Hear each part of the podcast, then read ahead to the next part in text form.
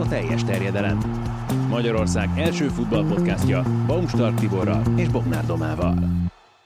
És ezúttal Bódog Tamás köszöntjük nagy szeretettel. A Mainz játékos megfigyelőjét, korábbi válogatott labdarúgót, de nagyon hosszasan lehetne sorolni, hogy még mi minden voltál ezelőtt, meg mi minden leszel majd még ezután.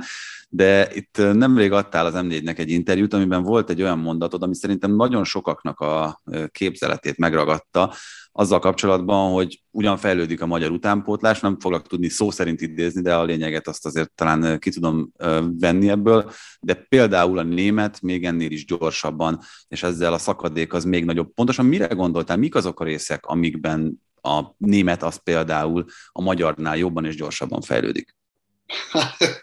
Eddig arról volt szó, hogy arról kérdezel, hogy milyen a scout munka. Ah, de persze, de hát ja, jó van, kezdjük akkor rögtön a közepén.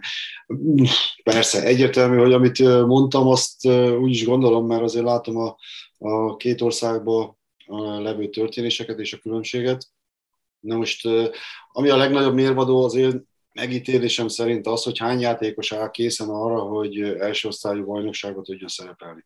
Most ez a legjobb mérvadó arra, hogy akkor most milyen munka folyik egy bizonyos országba. Én úgy gondolom, hogy a német bajnokságban több játékost kapnak olyan állapotban a csapatok, akik azonnal bevethetőek és hoznak egy nagyon jó szintet. Ez nem a scout munka része egyébként? Hogy ezt észreveszed? Ezt a összefügg minden. A sportomban összefügg minden. Úgyhogy, ja. Na de egyébként akkor térjünk, térjünk vissza oda, ahonnan az egész indult. Itt a scout munkában kik azok, melyik az a korosztály, melyik az a terület, ami hozzátartozik jelen pillanatban a Mainznál? Hát mégis az egész az úgy indult, hogy én itt vagyok, amióta visszajöttem, eljöttem Magyarországról a klubhoz, ugyanúgy kapcsolatban vagyok a, a vezetőkkel, játékosokkal, ott vagyok edzésen, ott vagyok a mérkőzéseken, az öreg fiúk ö, ö, csapatával játszom, úgyhogy azért a kapcsolat az nem szakadt meg és egy idő után jött a kérés, vagy a kérdés, hogy mit szólnak ez a lehetőséghez, amit természetesen nekem is jó. És most úgy néz ki, hogy a, a, az első csapatnak scoutolok védőket és csatárokat egy bizonyos területen, ami eddig nem volt lefedve, Portugália, és az utánpótlásban pedig az U19-es Bundesliga bajnokság tartozik hozzám, ahol a déli régiónak a mérkőzéseit, nem csak a feltétlenül a Mainz mérkőzéseket kell figyelemmel kísérnem, hanem a, a többi, mondjuk egy Hoffenheim, egy, egy Frankfurtnak a mérkőzéseit, ahol igen érdekes és jó játékosok vannak. Volt ez az 17-es EV, ahol, amit mondtál, hogy ott leszel még, és ott a négy csapatot kellett figyelned, akkor az egy ilyen külön dolog volt? Tehát ezek az EB-k, VB-k, ezek külön vannak? Nem ezt úgy kell képzelni, hogy mondjuk mi hetente, két hetente összeülünk, megbeszéljük, hogy kinek mi a feladata, amellett, hogy én természetesen van, úgyhogy csak kapok megbízást, hogy videón keresztül kell megnézem egy-egy játékosnak a teljesítményét, vagy egy-egy mérkőzést meg kell néznem. És én említettem, mivel ugye azért szóba kerültek ezek a U17-es, U19-es elitkörös mérkőzések, hogy én szívesen elmegyek Hollandiába, a kellemes a hasznossal, mert akkor már egyértelmű, hogy a magyar csapatot megnézem, és kíváncsi voltam, hogy ez a korosztály milyen állapotban van, és mondták, hogy nyugodtan menjek, nézzem meg, és éppen emiatt volt az, hogy elmentem oda, ott voltam, az első két mérkőzést láttam, Úgyhogy érdekes volt, mert ezt a korosztályt élőben még nem láttam, és megint más azért, hogyha egy klubnál dolgozol, és az ottani játékosokat figyeled, vagy a mérkőzéseket, mert azért valamilyen szinten a válogatott az mégiscsak a, a játékosoknak a legjobbjaiból kell, hogy összeálljon, és éppen ezért volt, volt érdekes, hogy a különböző országoknak az elitje milyen szinten van, és hogy mi a különbség az országok labdarúgások között ezen a 17 éves korosztályon. Azért is mondtam, hogy elég széles a spektrum nálad, mert dolgoztál most már vezető edzőként, jelen pillanatban játékos megfigyelő, vagy mondhatjuk azt egyébként, hogy főleg ezeknek a fiatalabb korosztályoknak a megfigyelésekor a legnagyobb felelősség az lényegében ezeken a játékos megfigyelőkön van, hogy kiszúrják-e azokat a tehetségeket viszonylag korai időszakban, akiknél még nem biztos, hogy pontosan meg tudod állapítani, hogy 23-24 évesen mire lesz képes az illető. Hát nézd, azért 17 éves korban azért már illik látni, hogy ki mire képes, azért meg tud állapítani a mentalitását, a képességeit, a sebességét, a, ahogy a labdához nyúl. Szóval abból te azért már leveszed azt, hogy lesz-e egy-két éven belül, és itt nem az a lényeg, hogy akkor egy 17 éves játékos 23 éves korára mit fog tudni. Hogyha te itt scoutolsz valakit, és le akarsz valakit igazolni, azt azért igazolod, hogy egy, max. két éven belül az, az a csapat hasznára legyen. Szóval ez le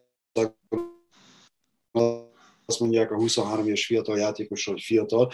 A németországi 23 éves fiatal játékos az már nem fiatal. Amellett, hogy 52 évesen nem mondom azt, hogy 23 évesen, mert persze, hogy, hogy öreg, de ez tényleg úgy van, hogy azért annak már 20 éves korára igencsak olyan szinten kell tudnia mozogni, hogy, hogy felfigyeljenek rá.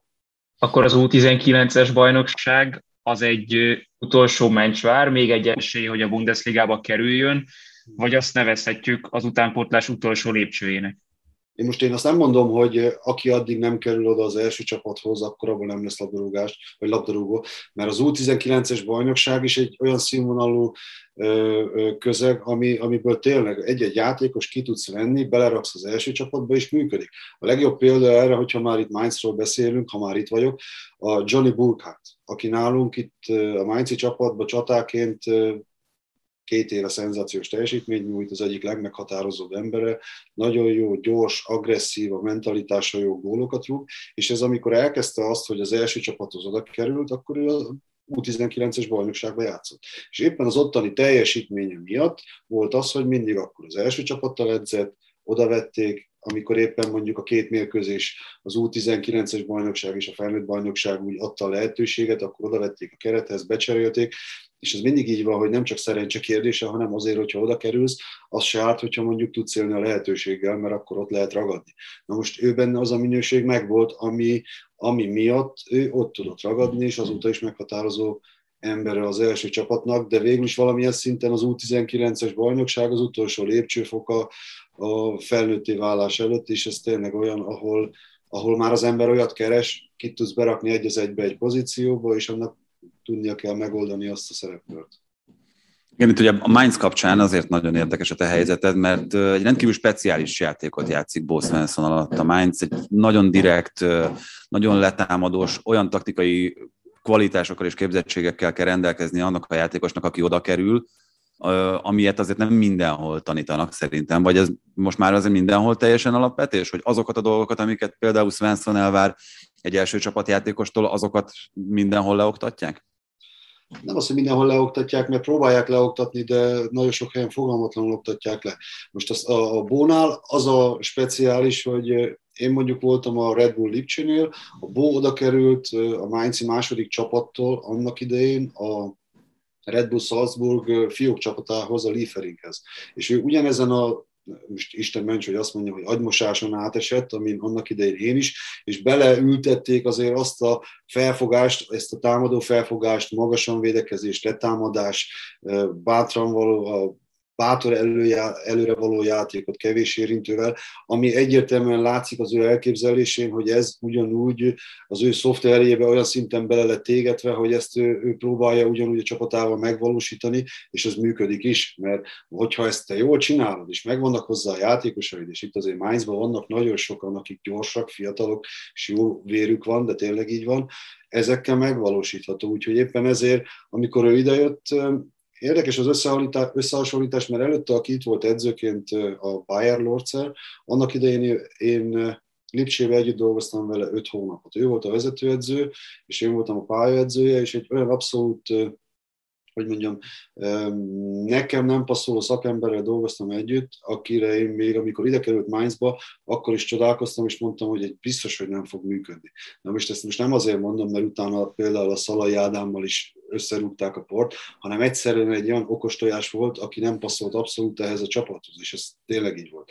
Na most utána, hogy a Bó ide került, lehetett látni azt a, azt a, a megváltozott hangulatot, azt a hozzáállást, hogy ezzel a csapattal te azt, azt kezdted játszatni, amire ők képesek. Az, hogy, hogy igenis bátran, előre fele, gyorsan, megvolt mindenkinek a feladata. Minden játékos nagyon jól tudta, hogy mit, mit kell csinálni a labdával, mit kell csinálni a labda ellen, és ez a mai labdarúgásban ez, ez alapvető dolog, hogy nem csak fölállítod a játékosokat, hanem a különböző rendszerekbe, mondom én, akit mondjuk kirúgtak a Honvédtól, nem baj az, hogyha mondjuk a játékos tudja azt, hogy a labda ellen és a labda, labdával milyen feladatai vannak. Úgyhogy ez abszolút látszik a Bónak a játékán, és én úgy gondolom, hogy ott, amit ott az osztrákoknál tanult, a Red Bull családba, ez hatalmas hatással volt rá, és azt adja ő tovább itt.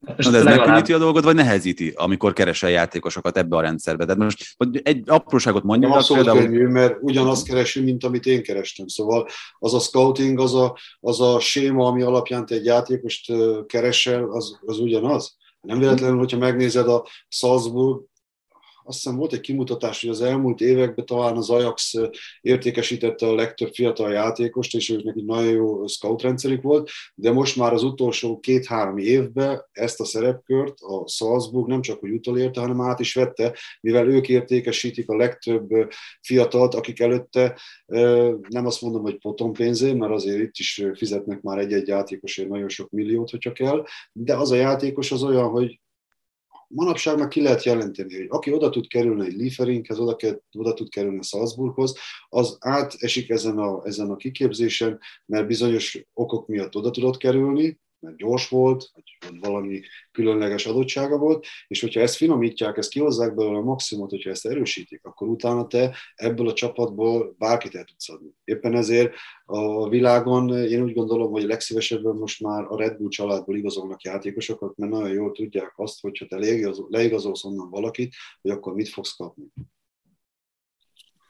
Ezt már többször említetted ezt a Mainz Red Bull összefonódást, illetve azt a kapcsolatot, hogyha valaki az egyik csapatnál dolgozik, akkor a másiknál is könnyedén megfordulhat, vagy könnyedén előkerülhet a neve.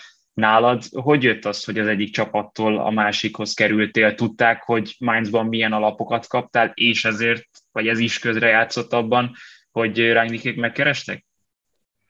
Hát nézd, én annak idején a Ranglikkal együtt dolgoztam. Én amikor kikerültem Németországba 94-től 2000-ig Ulmba, ahol játszottam, három évig a Ranglik volt az edzőm, és ő kezdte el Németországba bevezetni azt a stílust, hogy négyvédős rendszer, valamilyen szinten kicsibe a behatárolt játékosokkal, mint én, próbáltuk a letámadást játszani, a magasan védekezést, és az működött. Szóval meglepetésszerűen a harmadosztályba fölkerültünk az első osztályba, ami az ő hírnevét nem az, hogy megalapozta, hanem egy bizonyos rangot adott neki, mert addig ő is egy alacsonyabb szinten dolgozó edző volt. Na és utána az, hogy ő elindult, egy, egy karriernek a kezdete volt ez az egész, egyértelmű, hogy a kapcsolat az utána megmaradt, és ő nagyon jól tudta, hogy mi az, amit kaphat tőlem, esetleg emberileg, esetleg szakmailag, és ezért kerültem én oda a Lipcséhez. Ő választott ki, a kapcsolat az egyértelmű, hogy ugyanúgy megmaradt, és úgy kerültem oda. És itt a Mainznak végül is nagy szerepe nem volt. A Mainznak annyi szerepe volt, hogy utána az Ulm után, amikor én ide kerültem a Mainzi csapathoz, valamilyen szinten, hál' Istennek, két hónappal később a csapattársamból, a klubból lett egy vezetőedző klub, és ő ugyanezt a felfogást kezdte el játszatni, csak egy kicsit másképpen. Nem olyan agresszív letámadással, nem olyan magas védekezéssel, de a filozófia, a felfogás ugyanúgy a, a támadó játékon volt. Úgyhogy én úgy gondolom, hogy azért tudtam olyan edzőktől itt, itt Németországon belül ezeket a, a fontos elemeket elsajátítani, ami utána meghatározta azt is, hogy én oda tudtam kerülni a Lipcséhez, és mondjuk nem feltétlenül kellett nekem egy hosszú idő, amíg kialakítani, vagy kellett egy hosszú idő ahhoz, hogy kialakuljon bennem ez a felfogás, mivel én előtte is ugyanezt játékosként átéltem. Mondtad ezt az agymosást, hogy ugyanezt a kifejezést használjam, amit te említettél. Aki egyszer megfertőződött ezzel a Red Bull iskolával, az már soha utána többet nem fogja tudni nevetkezni, mert hogyha körülnézünk most a világban, akár ugye Adi Hüttert, hogyha nézzük, Marco Rózét, rengeteg a, a Red Bull kötődésű edző, és ugye egy Bo Svensson kapcsán is azt mondtad, meg azt mondhatjuk. Ha megnézed, hogy mindenhol eredményesek. Én vagyok a kakuk tojás egyedül.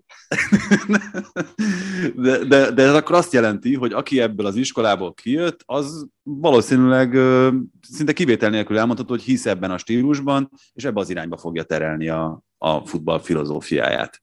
Abszolút, tehát bárkit megnézel, tényleg egy az, hogy Hollandia első osztály, angol első osztály, Svájc, Francia, bárkit mondasz, eredményesek és működik. És ez tényleg úgy van, hogy... Ez... Roger schmidt most már a Benficához is kerül egy ember, ja. még a portugál de, is megfertőződik. De tudod, ez olyan dolog, hogy nagyon sokan úgy vannak ezzel, hogy tudják azt, hogy mit lehet ebből a filozófia, filozófiából kihozni, igazolnak egy jegyzőt, és azt hiszik, hogy szombaton leigazolják, és akkor vasárnap az már működik. Nem. Ha már itt említetted, ugyanúgy az Ádi Hütternek problémája van most a Gladbachban, előtte Frankfurtba parádéson működött, vagy a Glázner, aki ugyanúgy a, a, Red Bull családból jött ki, és előtte Ausztriában jól dolgozott, utána a Wolfsburgon keresztül került a Frankfurthoz. Neki is az eleje úgy, úgy indult, hogy, hogy remegett a léc, de bíztak benne. Tudták azt, hogy mire képes, tudták azt, hogy, hogy ennek a csapatnak idő kell ahhoz, hogy ezt a filozófiát elsaját, elsajátítsák, és meg kell nézni, hogy hogy játszanak most pillanatilag. Ma lesz a visszavágó a Barcelona ellen, és abszolút esélyesek, szóval jó, valószínűleg nem ők lesznek a, a befutók, de amit csinálnak, az én úgy gondolom, hogy ez rendben van. Vagy lehetne említeni például a, a Nürnberg aki csak a Bundesliga 2-ben van, egy fiatal edzőjét, aki annak idején, amikor én még a Lipcsénél dolgoztam, ő az U17-nek vagy az U19-nek volt az edzője, és az például ugyanúgy, vagy ő például ugyanúgy az elején nehézséget okozott, és most a nőben pedig egy fél évvel, egy évvel később ott van, hogy feljut esetleg az első osztályba. Vagy pedig aki a pályaedzője volt, az most az olasz első osztályba, a Bresciába a vezetőedző. Szóval ez is olyan dolog, hogy, vagy nem is a Bresciába, a Genoa basszam. Szóval nagyon sok jó edző lett, aki, aki ezt a felfogást alkalmazni tudja, csak kell hozzá egy kis idő. Hát ez, ez tényleg úgy van, hogy azokat a játékosokat is azért meg kell változtatni alapból, akik addig esetleg egy más felfogásba, sok érintős, védekezős, vagy egy kicsit defenzíves stílusba játszottak. Úgyhogy ez nem, megint nem scoutinghoz tartozik, de annyira magasra dobtad ezt a labdát, hogy nem vagyok képes nem leütni. Nálad mi... Uh, nálad mind ez meg ez a dolog a, a Honvédnál. Az idő faktor volt az, amit itt említettél, hogy vagy, vagy a mentalitás, vagy mi volt az, ami, ami miatt szerinted nem úgy működött, ahogy szeretted volna? Mondjuk ez is már egy olyan történet, ami már elmúlt egy évvel ezelőtt, de az, az egyértelmű, hogy, hogy ott egy olyan csapatot kellett volna megváltoztatni, aki nem ebben a stílusban, felfogásban működött, és az elején nem indultunk jól, azt aláírom abszolút, azért azt, azt nem lehet megszépíteni. Utána úgy, ahogy kezdett egy kicsit helyre rázódni az egész, és akkor jött a Covid. Most egy Covid esetében, ahol 18 Covidos játékosod van a keretben, ott azért nehéz arról beszélni, hogy milyen a szakmai munka, annak ellenére, hogy azok a fiatalok, azok a 16-17-18 éves fiatalok, akik ott voltak, azok szenzációsan dolgoztak, és abszolút jó érzés visszagondolni arra, hogy, hogy milyen munkát végeztek ők, mert ők tényleg megpróbálták azt megvalósítani, kihozni a maximumot magukból, és jó volt látni, hogy fejlődtek is. Most attól függetlenül persze egy 16 éves játékos nem feltétlenül tudja fölvenni fizikailag még a, a versenyt mondjuk egy 25 éves játékossal. Úgyhogy ez talán ez, ez egy kellemetlen történet volt, mert a Covid ott is nagyon sok mindent átírt. De most lehetne mondani azt, hogy a tulajdonos, ő például ő azt hitte, hogy akkor leigazol valakit, és utána varázsolni fog a csapat egy-két napon belül, ami nem valósult meg sajnos én is ugyanúgy részese voltam, bő részese voltam a történetnek. Meg a másik az, hogy tanultál belőle, hogy, hogy egy klubhoz nem lehet úgy oda menni, hogy nincsen bizalmas embered az edzőstába. Ha neked csak odarakják az embereket, az nem működik. Úgyhogy nem is működött, utána kezdettem működni, hogy a Klaus Laci ott volt mellettem pályaedzőként, és utána, amikor kezdtünk volna összerázódni, akkor már, akkor már búcsú volt, könnyes búcsú volt. De ha már említ... Köszönöm ezt az őszinteséget. Nagyon ritkán találkozom ezzel a magyar közegben, de tényleg. Ez így volt? mit mondjak, hogy jó, jó volt együtt dolgozni mindenkivel? ne, ha nem így érzed, akkor semmiképpen nem mondd ezt. Kicsit másfelé érdekelnek leginkább a dolgok. Ugye itt a Covid-ot említetted, meg a bizalmat egy klubon belül. A Mainznál abszolút megvan ez a bizalom, de közben a, azt említetted valahol, lehet, hogy pont az M4-en, hogy éppen a Covid miatt nem tudtál Anglia felé annyira kikacsingatni, pedig ott szerettél volna, nem tudom, tapasztalatot gyűjteni, vagy meglátogatni sok klubot, akkor mégis hogy jött az, hogy a Mainz-tól éppen Portugáliát veszed át, vagy azt kell megfigyelned? Ha mondjuk ez nem kívánság műsor volt, én elkezdtem itt dolgozni scoutként, és megkaptam Portugáliát. És ez tényleg hozzátartozik, hogy a büdös életben nem láttam egy portugál bajnokit eddig, de tényleg így volt. Maximum láttad a Benficát, a Portót, a, a, a Sportingot vagy a Brágát különböző nemzetközi kupákba, de nem volt rajta a térképemen az, hogy mindenképpen nekem az a bakancs listámon rajta van, hogy én szeretnék portugál bajnokit látni. Na most így, hogy nézi az ember, mert ugye az a feladatod, egyértelmű, hogy lehet látni, hogy milyen sok és nagyon tényleg szenzációs játékos futballozik ott, úgyhogy amellett, hogy nézed az német-angol futballt, a magyar futballt, a három top ligát Európába, éppen ezért nem nagyon volt időm Portugáliára, de most én úgy gondolom, hogy azért lassan képben vagyok, és egy abszolút érdekes. Most így, hogy ez a Covid egy kicsit lekezd lecsengeni, remélhetőleg, de mondjuk ki tudja, hogy ősszel mi fog történni. Így azért könnyebb, mert ha minden igaz, jövő héten ki kell mennem Portóba, és ott a környékbeli négy mérkőzést megnézni de, de sokkal egyszerűbb az, hogyha nincsenek azért ilyen megkötések, mert különben nem tudsz utazni, nem tudsz kimenni sehova, szóval... Azért, hogy hogyha... Ki egyéb? Ja, bocs. Hogyha Bundesliga, akkor nem az jut az embernek az eszébe először, hogy, hogy onnan a legkönnyebb meggyőzni a portugál játékosokat. Tehát, hogyha itt csak a nagyobb sztárokra gondolok, akkor nem az volt az útjuk a topligákba, hogy portugál első osztály, aztán Bundesliga, és ott, ott virágzott ki az ő karrierjük, vagy, vagy hasonló. Hogyan lehet meggyőzni egy portugál játékost, hogy ő válassza a Bundesligát? Talán Renato Sánchez az egyetlen, aki, akiről az Gyere. Most azt azért nem kell elfelejteni, hogy amellett, hogy én mondjuk a portugáli bajnokságot kaptam meg, ez nem jelenti azt, hogy te minden csapatot nézel sanszod nincs egy Benficánál, egy, sport, egy Sportingnál, egy Portonál, szóval ezt a három csapatot nem is kell scoutingolnom, mert ezek a játékosok nem fognak egy, amellett, hogy a Mainz is meg tudná most már fizetni őket lassan, de nem, nem az a filozófia, nem az az elképzelés Mainz, Mainzba, hogy ide igazolsz egy olyan top start, aki, aki köré kellene építeni a csapatot, hanem neked olyan tehetségeket, azért még olyan, van egy sablon, ami alapján végig szkeneltem az egész bajnokságot, kihagyva ezt a három top csapatot, az alsó egy-két csapatot ugyanúgy azért megnéztem, de utána onnan nagyon sokan kiestek a rostán, de mondjuk ebbe a 18-25 éves korosztályban, akik beleestek, először ezeket kiírod, megnézed, utána tudod azt, hogy ha elkezdesz meccseket nézni, mondjuk megvan, mit tudom én melyik a Praga, teljesen mindegy, ki ellen játszik, akkor te nagyon jól tudod, hogy ebbe a két csapatba kik azok a játékosok, akiket neked nézned kell, mert beleesnek abba a sémába, hogy abból esetleg, ha úgy alakul, tudsz valakit igazolni.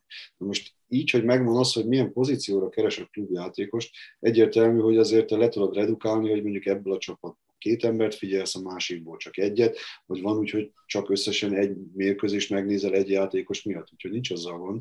De azért így le lehet finomítani, és azért leszűkül az a kör, akik megfizethetőek, be lehet őket építeni, fiatalok, éhesek, és van bennük olyan sebesség és potenciál, ami alapján őket ide lehetne hozni.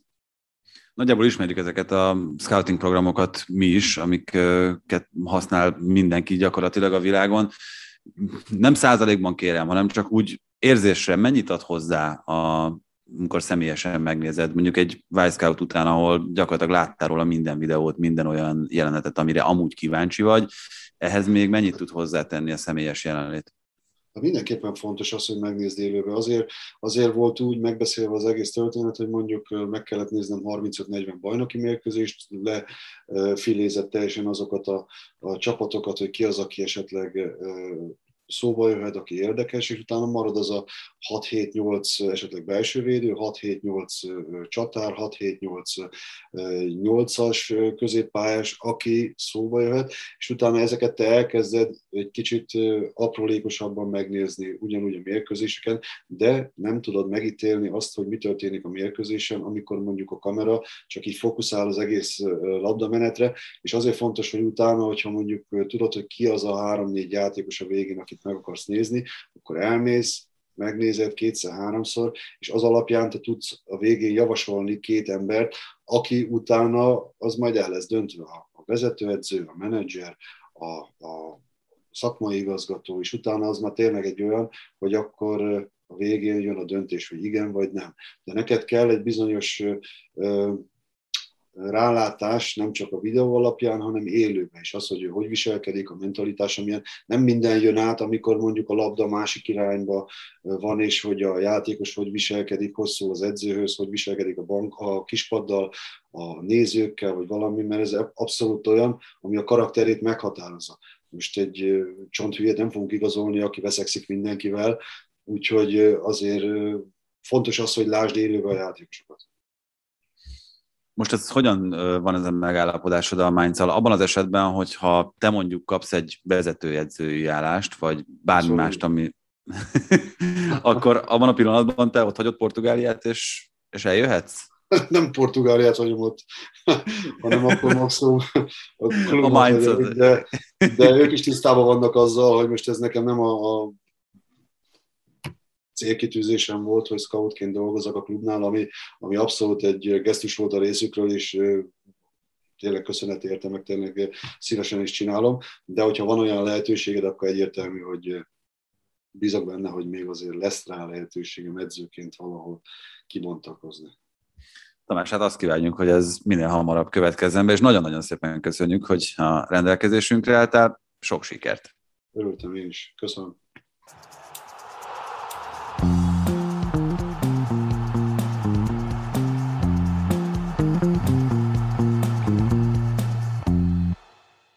Ha más podcastekre is kíváncsi vagy, hallgassd meg a Béton műsor ajánlóját. El tudod képzelni, hogy a podcastet, amit éppen most hallgattál, fél év múlva már a mesterséges intelligencia generálja? Mi sem. De ha érdekel, eljött már a gépek lázadása. Hallgass bele az Embertelen podcastbe. Orsós Lajos vagyok, a műsor házigazdája. Egyelőre még élőben. Egyelőre. Fedezzük fel együtt, hogyan ismerkedik, randizik, mesél és vitatkozik Betty és Péter, két teljesen mesterséges intelligencia. Lajos, a podcast címét mond még egyszer, Léci. Oké. Okay. Embertelen podcast. Ez a műsor a Béton közösség tagja.